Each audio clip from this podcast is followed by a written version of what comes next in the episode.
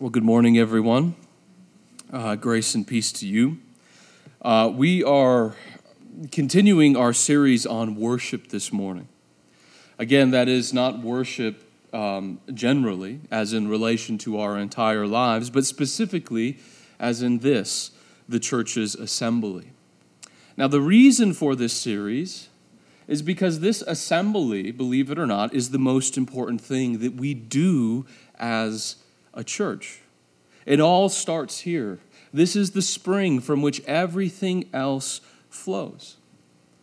Worship, when it is done right, transforms the rest of the church. Remember that image that we've been returning to again and again throughout the series. Um, maybe the, the, the, the, the chief example is in Revelation 22, where the river, clear as crystal, the river of life flows from the throne of God and it refreshes everything around it. Here we come before the throne, we worship God, and that river of living water flows out to the rest of our life as a church. So we're working here in concentric circles. We're beginning with worship, that is our assembly, then we're extending outward to our community. That is our life together. That'll be the next sort of series that we occupy ourselves with. And then, still further, we'll move out into mission, the advancement of the gospel. And now, each one of these things builds upon the other, but it has to start with worship. Renewal begins in the house of God and proceeds outward. And I hope that process, I pray that process has begun since we have started this series, that the scriptural vision has begun to stir your heart for what we are doing here and what this is all about. Now, what is that scriptural vision?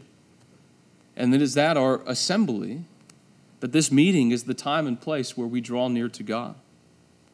That through the priestly mediation and sacrifice of Jesus on the cross that he leads us in worship into the most holy place. In other words, this gathering is not a ordinary gathering or a mere human enterprise, an undertaking of flesh and blood. Rather, it is divine worship where sinful and earthly creatures such as ourselves are invited into the throne room above to taste, as the author of Hebrews says, the powers of the age to come. No ordinary thing, no small or insignificant thing is done when we gather for worship. Now, what does the church assemble for? That was the question that we answered last week. This assembly is so important to the Christian faith because it's about three things.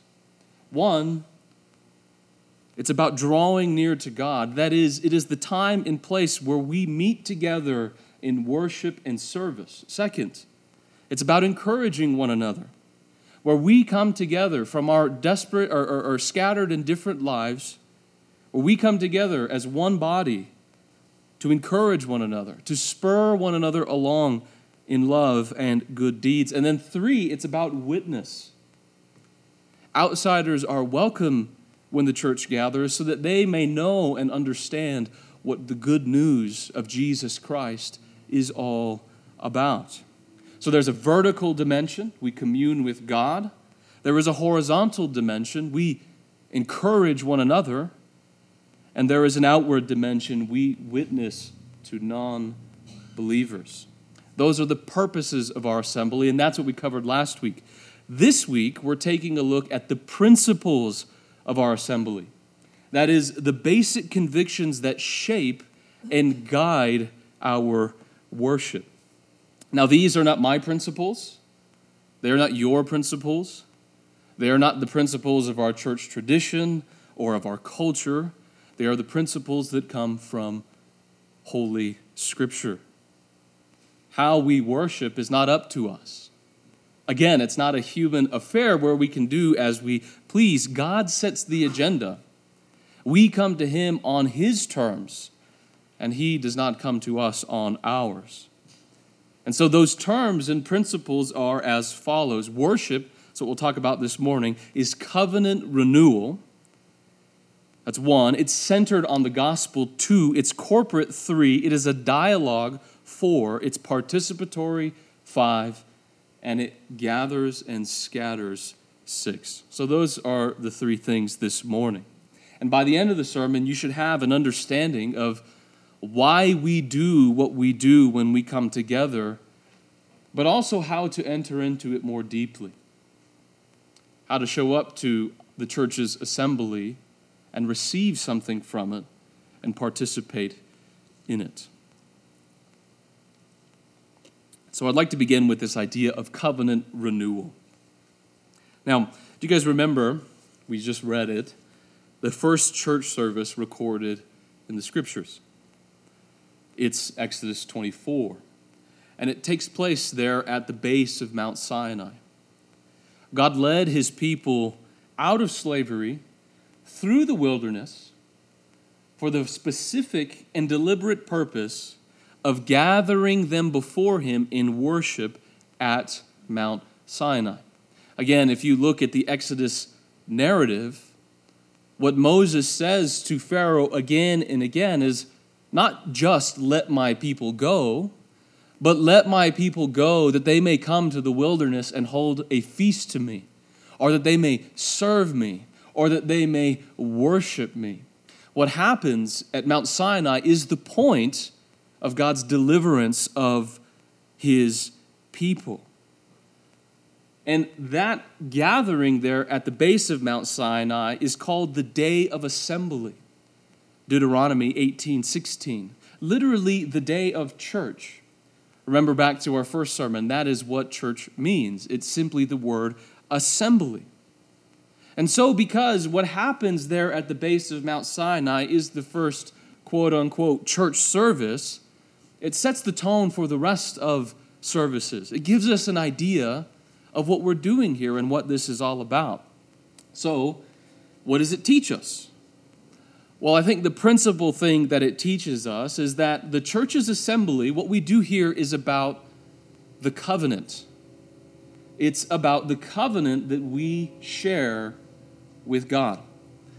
Now, let's do a little bit of groundwork. What is a covenant?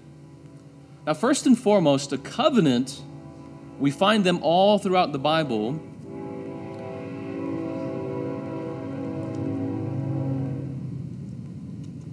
A covenant is a relationship.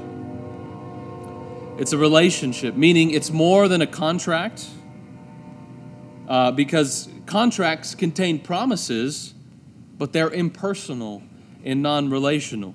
A business contract is not the same thing as a marriage covenant. A committed relationship, um, it's not the same thing because a covenant is more about securing agreement. It's more about trying to find some sort of agreement between two parties that might not otherwise be on the same page. And so, what God has entered into with his people, with us, is a covenant relationship. He loves us and he cares for us, and he has committed himself to us, and that commitment is called covenant. God's commitment to his people is called a covenant. And second, a covenant relationship includes binding promises and regulations. Again, uh, marriage is the closest analogy.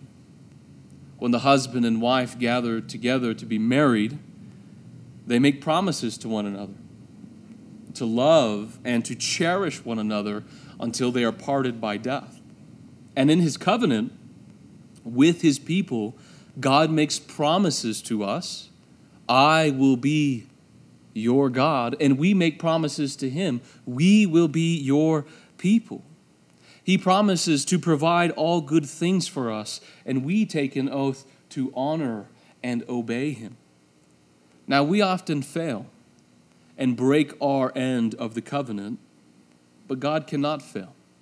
If we are faithless, he remains faithful for he cannot deny himself 2 timothy 3 or 2.13 so if the closest analogy to this covenant between god and his people is marriage then the closest analogy to what's happening around mount sinai is a marriage ceremony. God and his people have gathered together to confirm their covenant relationship with one another. So, as we mentioned earlier, the first worship service is all about the covenant relationship between God and his people. So, how is this covenant confirmed? Well, first, what we find in Exodus 24 is it's confirmed through something like vows. Moses, who is called the mediator of the covenant, is essentially the officiant who performs the covenant ceremony. He stands between God and the people and leads the ceremony. So he ascends to the mountain where God dwells. And there atop the mountain, he, receive, he receives God's words. So this ceremony begins in Exodus 19, and then chapters 20, 21, and 23 are all about Moses receiving the words of the Lord. After he's received them, he comes down to the people and he reads them in front of them. And upon hearing the words of the Lord, the people basically say, I do. Exodus 24 3, all the words which the Lord has spoken, we will do. We are going to enter into this covenant. You will be our God. And later, Moses writes these words down and he calls it the book of the covenant. And he'll read them again before the ceremony's over. And second, the covenant is confirmed through sacrifice. Again, Moses, the mediator or the officiant, offers up sacrifice. And then he takes the blood of the sacrifice and he sprinkles half on the altar, and then he sprinkles half on the people, saying, Behold, the blood of the covenant which the Lord has made with you in accordance with all these words. Exodus 24 8. Now, the blood cleanses the people, and what it does is it seals the covenant between God and his people. It's a bit like the rings and the kiss in a marriage ceremony today. It's what seals the covenant. And lastly, this covenant service ends in a reception, it ends in a covenant meal. Moses and chosen representatives from the people are invited up the mountain to eat and drink in God's presence. They saw God, the scripture says, and they ate and drank. Exodus 24 11. This is the culmination of that first worship service. And what it is, this meal is a, sign or an expression of fellowship because we know a meal is always more than a meal. It's never just about eating food to sustain ourselves, it's about fellowship, it's about relationship. And so, this meal that the elders of Israel get to share in God's presence is a sign of the covenant relationship that they now share with God, their Creator and their Redeemer. So the first, first church service was all about the covenant, and so it is today. Our assembly is an expression of our covenant relationship with God. Again, to go back to the marriage analogy, think of our assembly as a vowel renewal ceremony. You know how couples do that from time to time. After 20 or 30 or 40 years, they'll get together, maybe in private or with loved ones, and they'll renew their vows with one another. Now, God has already entered into covenant with us. The night in the upper room when Jesus took the elements of the Passover supper and he transformed them into the Lord's Supper. But specifically, he took the blood, or the cup rather, and he repeated the words that we read here. This is the blood of the covenant. This is my blood, the blood of the covenant. So we're not re entering into a covenant relationship with God when we gather, but we're renewing that relationship.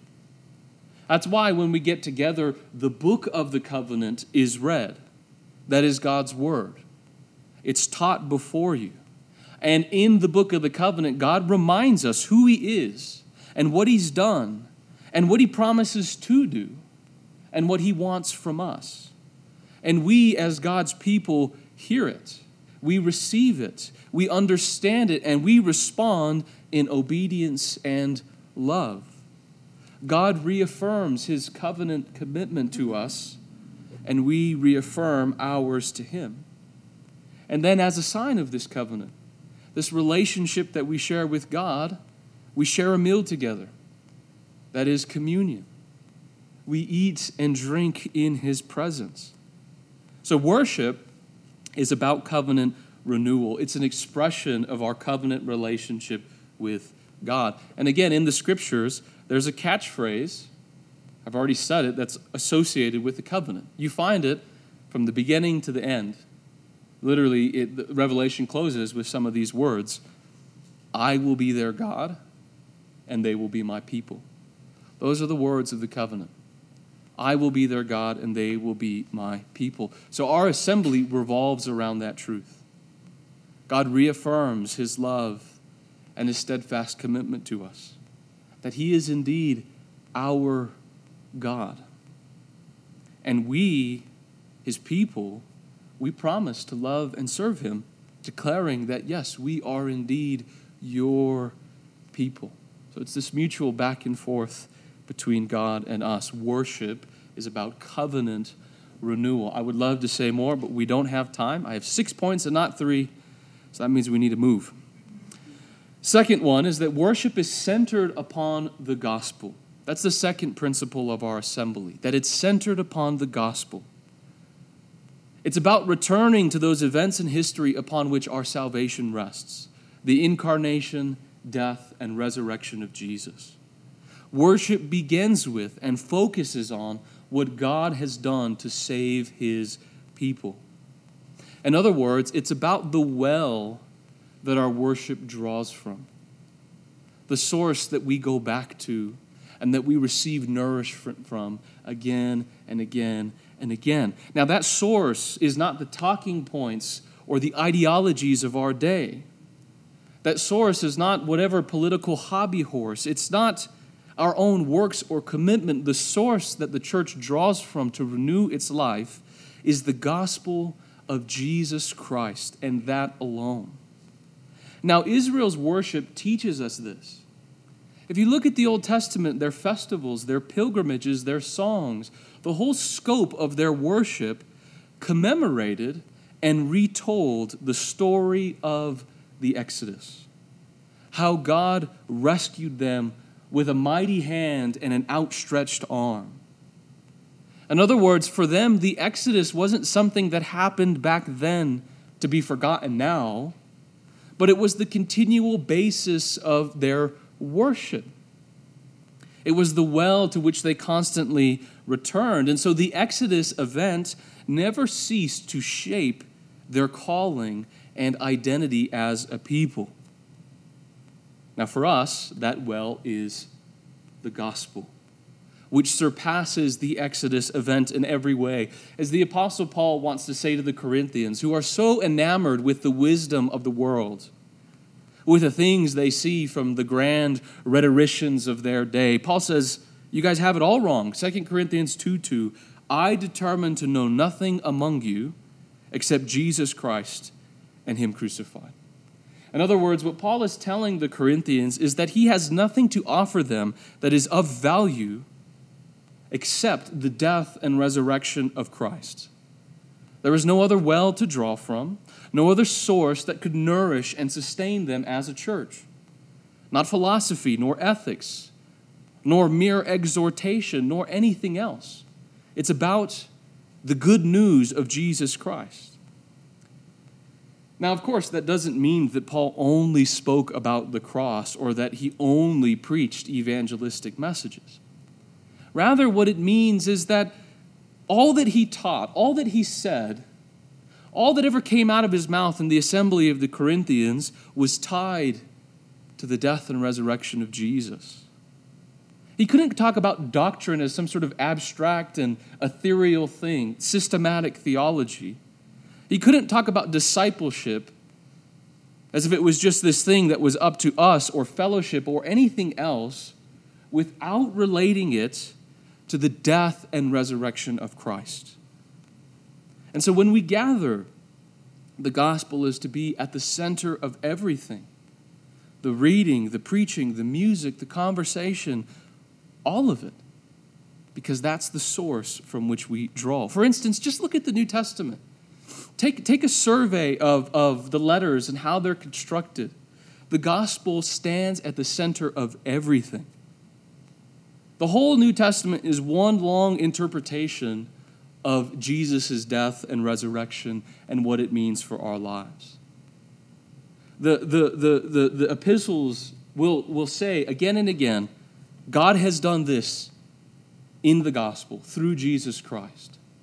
He's destroyed the principalities and the powers. He's redeemed the world. He's forgiven us of our sins. Therefore, this is how you ought to live in light of it. One draws upon the other. Our discipleship, the kind of people that we are called to be, makes no sense apart from the gospel, such that if it's disconnected from it, the, the Christian life loses its source of power. If our worship is not rooted in the gospel, it's not going to renew us and restore us.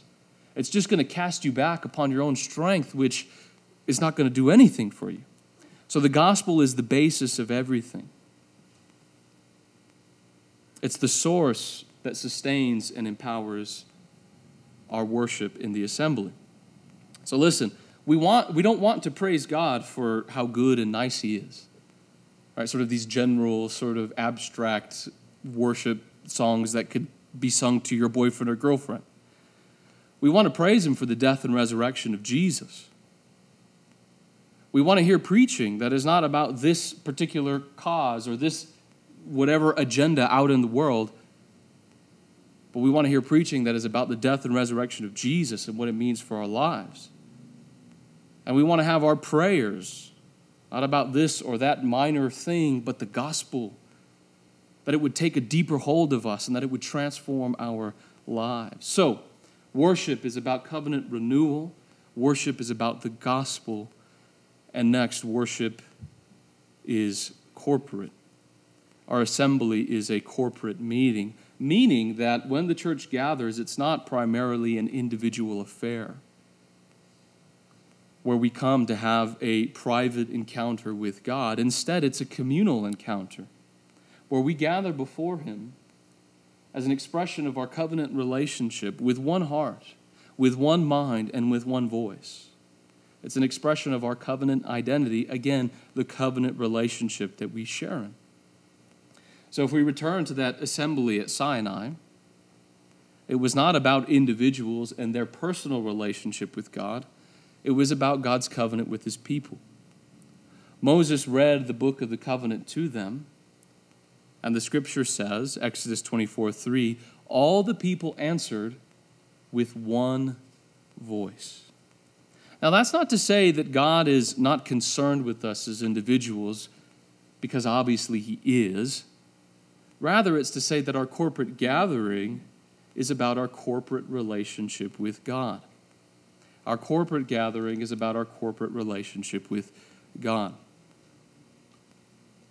Now, listen, our secular society does its best to make religion a private matter. It's something personal, they say. It's between the individual and their God. It's not welcome out in culture or politics or any area of common life. And so, what happens is there's a division between the public and the private, between the secular and the sacred, between the inward and the outward. But in reality, no such division exists. Christianity, from its beginning, has always been a public matter. Jesus is not a personal Lord, He is not a private Lord. He is not a Lord of inner and personal dispositions. Rather, He is Lord without qualification or modifier. All authority in heaven and earth belongs to Him. And thus, our assembly is not a private, closed off assembly a cultish gathering where we perform secret rituals. It's a public meeting. And anyone is welcome because Jesus is not merely our Lord. He's not merely our possession. He is everyone's Lord and He possesses everything. And so we don't come here to express this private, personal relationship, but the covenant relationship that we share with Him, to confess that Jesus is Lord of heaven and earth and all things. So, worship is also uh, a, uh, uh, uh, I'm forgetting the point. It's, someone tell me, it's a corporate matter. It's a corporate matter. And then, lastly, or not lastly, but the fourth principle is that worship is a dialogue. And I want to spend a little bit of time here. Worship is a dialogue, it's a living conversation between God and his people. Meaning, worship is not a religious program, nor is it an entertaining event. God speaks to us in what he has already spoken, his word, the Holy Scriptures. And we respond to him in our prayers, bringing our praises and our needs before him. So it's not a monologue, meaning it's never one sided. Instead, the pattern that you find in Scripture is always revelation and then response. God speaks and his people answer. Revelation and response. God is always the initiator of this conversation. He invites us into his presence and he tells us about himself, who he is and what he's done. He tells us about his love, about his mercy, about his righteousness, and about his wrath. He reminds us what he has done in Christ and the Spirit to restore the world.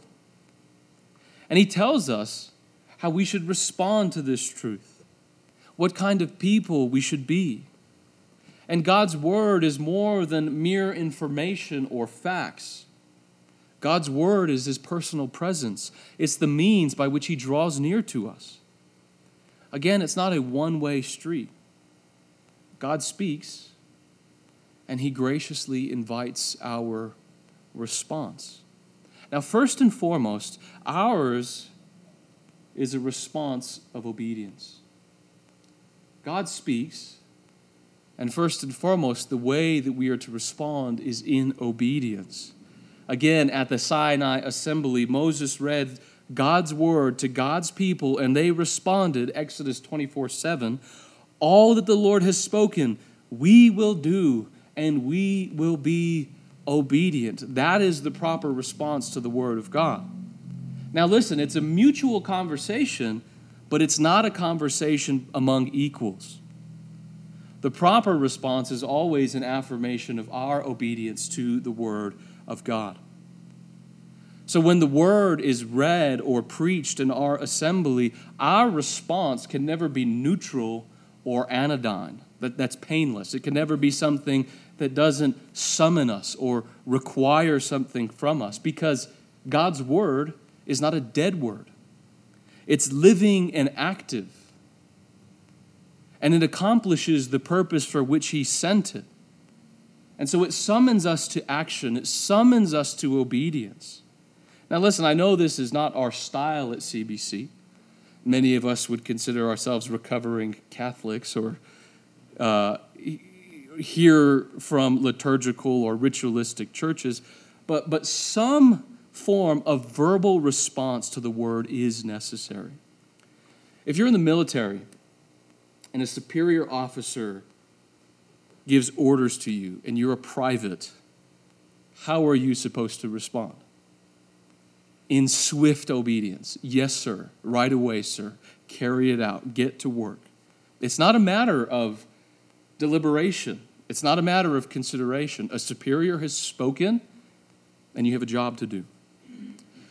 God's word bears God's authority.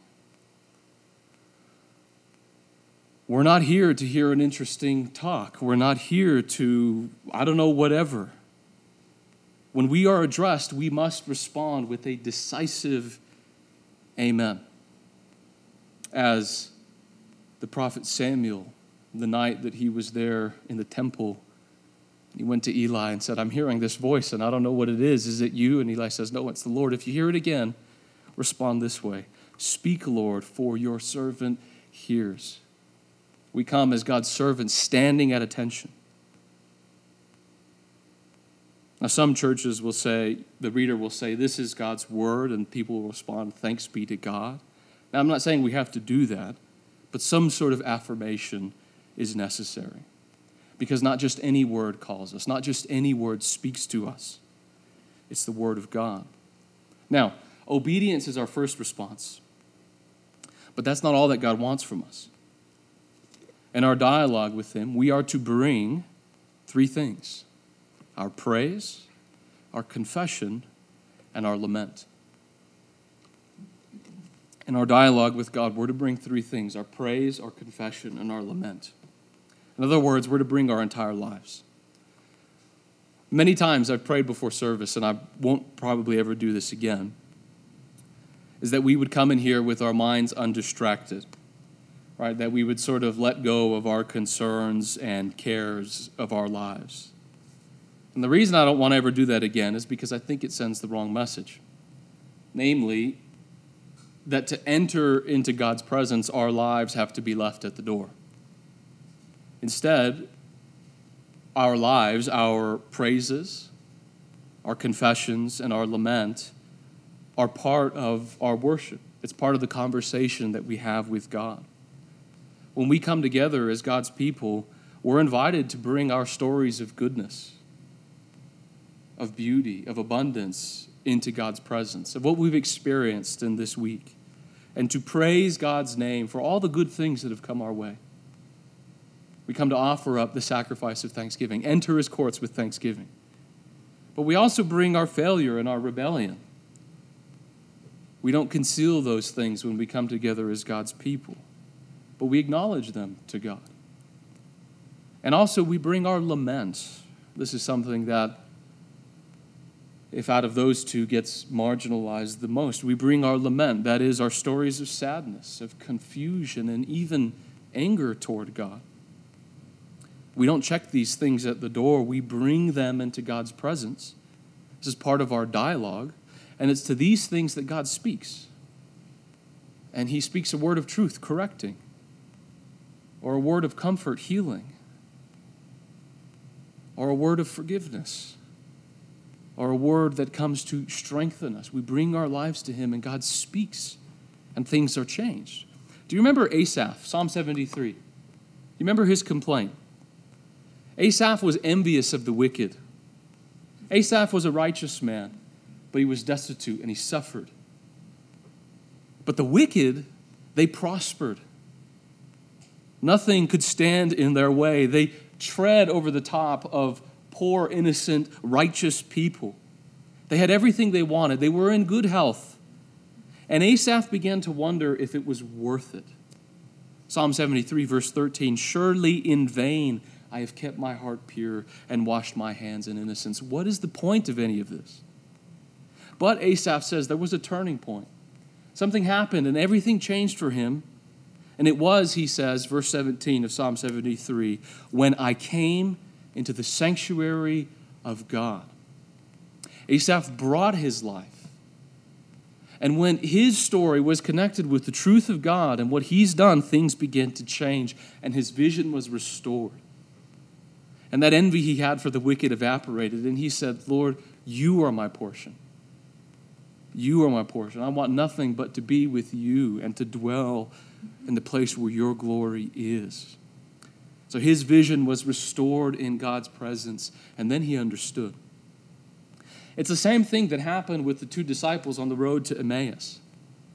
You remember, they were leaving Jerusalem because Jesus, whom they supposed to be the Messiah, was just crucified executed by the authority of the Roman Empire and the Jewish Sanhedrin. Their hopes were dashed, and so they walked away, leaving it all behind. And little did they know, Jesus, they didn't recognize him, appeared beside them walking on the road. And he asked them, What are you guys talking about? And they said, Are you the only one who has not heard what's happened in these past couple days? And so they told him their sad story about how this prophet, mighty in word and deed, was supposed to redeem the people, but he didn't. And then Jesus, he engages them with the word. He says, O foolish ones, slow of heart to believe all that the prophets have spoken. And he takes them through a Bible study, beginning with Moses, all the way through the Psalms and the prophets and so on and so forth. And he explains to them why these events had to happen and what they had missed. And then he acted as if he was going to go further, and they begged him to stop. And so he stayed, and they had a meal together. And at that meal, Jesus took bread and he blessed it and he broke it. And as he was distributing the bread to them, their eyes were opened.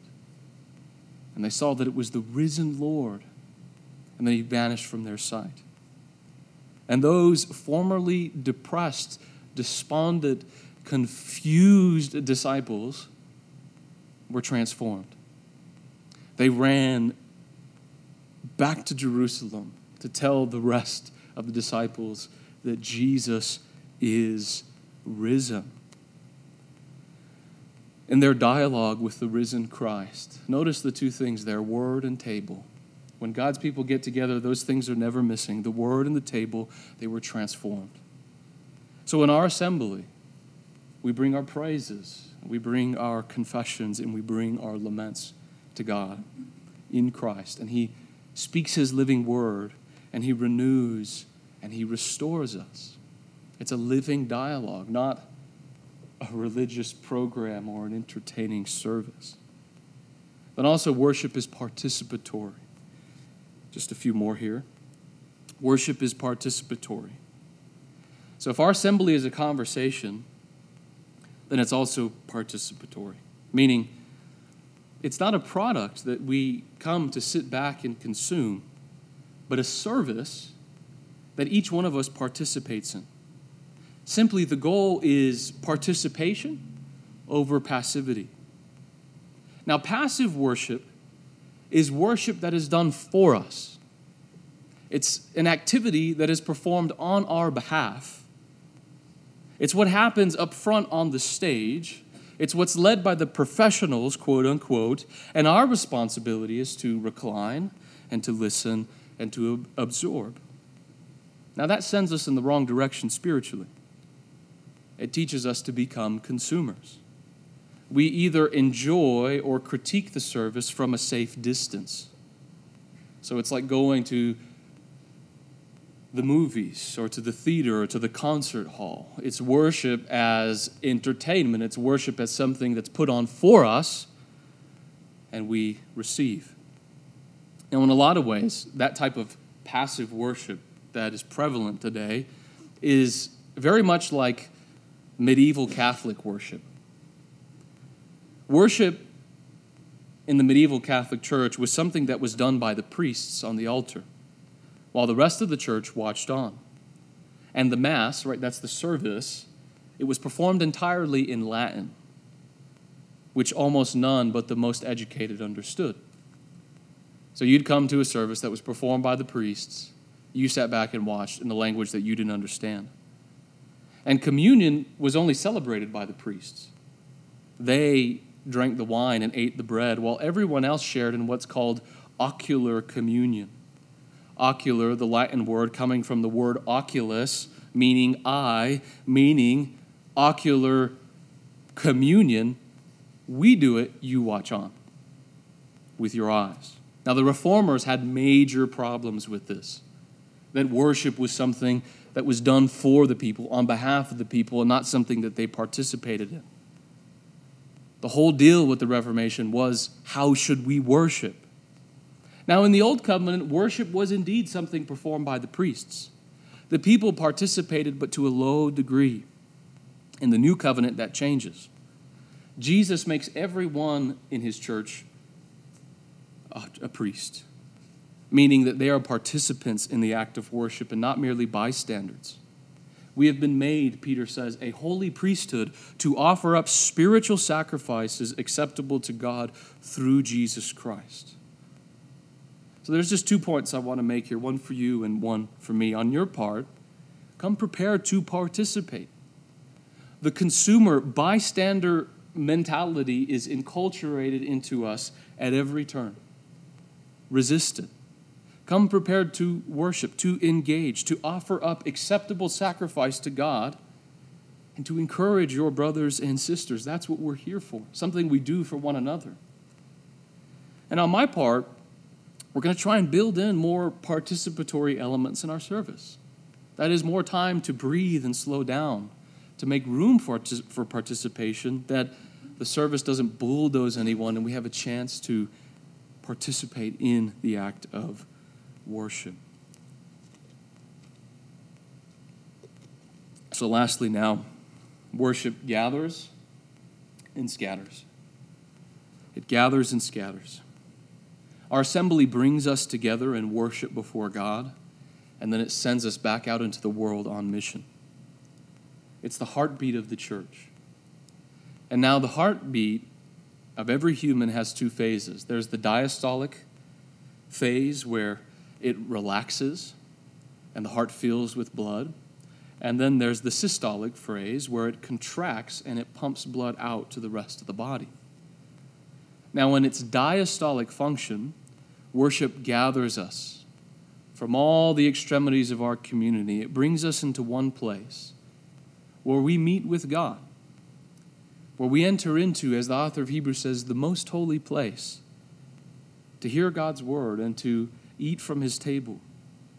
And then in its systolic phase, worship does the opposite. And it scatters us out into the world to mingle with it like leaven and dough, to give it savor like salt, that we might radiate like light. Or to use another bodily metaphor, it's like breathing in and out our assembly. We come to breathe in God's mercy and grace, to be renewed and restored, and then we breathe out commission. Now, the example here is the prophet Isaiah. He was caught up into worship in heaven. It's a remarkable encounter. The seraphim, heavenly beings, smoke filling the temple, an earthquake that shook the frame of the foundation.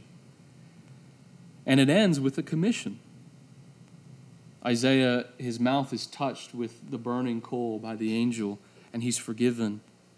And the Lord speaks and says, Whom shall I send? Who will go for us? And Isaiah responds, chapter 6, verse 8 Here I am, send me. The point here is that we cannot truly encounter God and remain neutral. That is, we cannot receive his grace and kindness for ourselves and not be motivated to share it with others. A heart that takes in but that never pumps out is a dead heart. This diastolic function of worship is never without its systolic function. So every worship assembly ends in commission go. We are invited to gather in the most holy place, but it's not time to stay there. That time comes at the end when Jesus returns and he gathers us up to be with him and the Father and the Spirit forever. That's when we can rest in the Holy of Holies. But till now, our lives are marked by this pattern up the mountain, down again, into the sacred space, out into the world. Grace and peace for ourselves, and mission for our community. What we are given is not meant to be hoarded, it's meant to be shared and dispersed abroad to the world.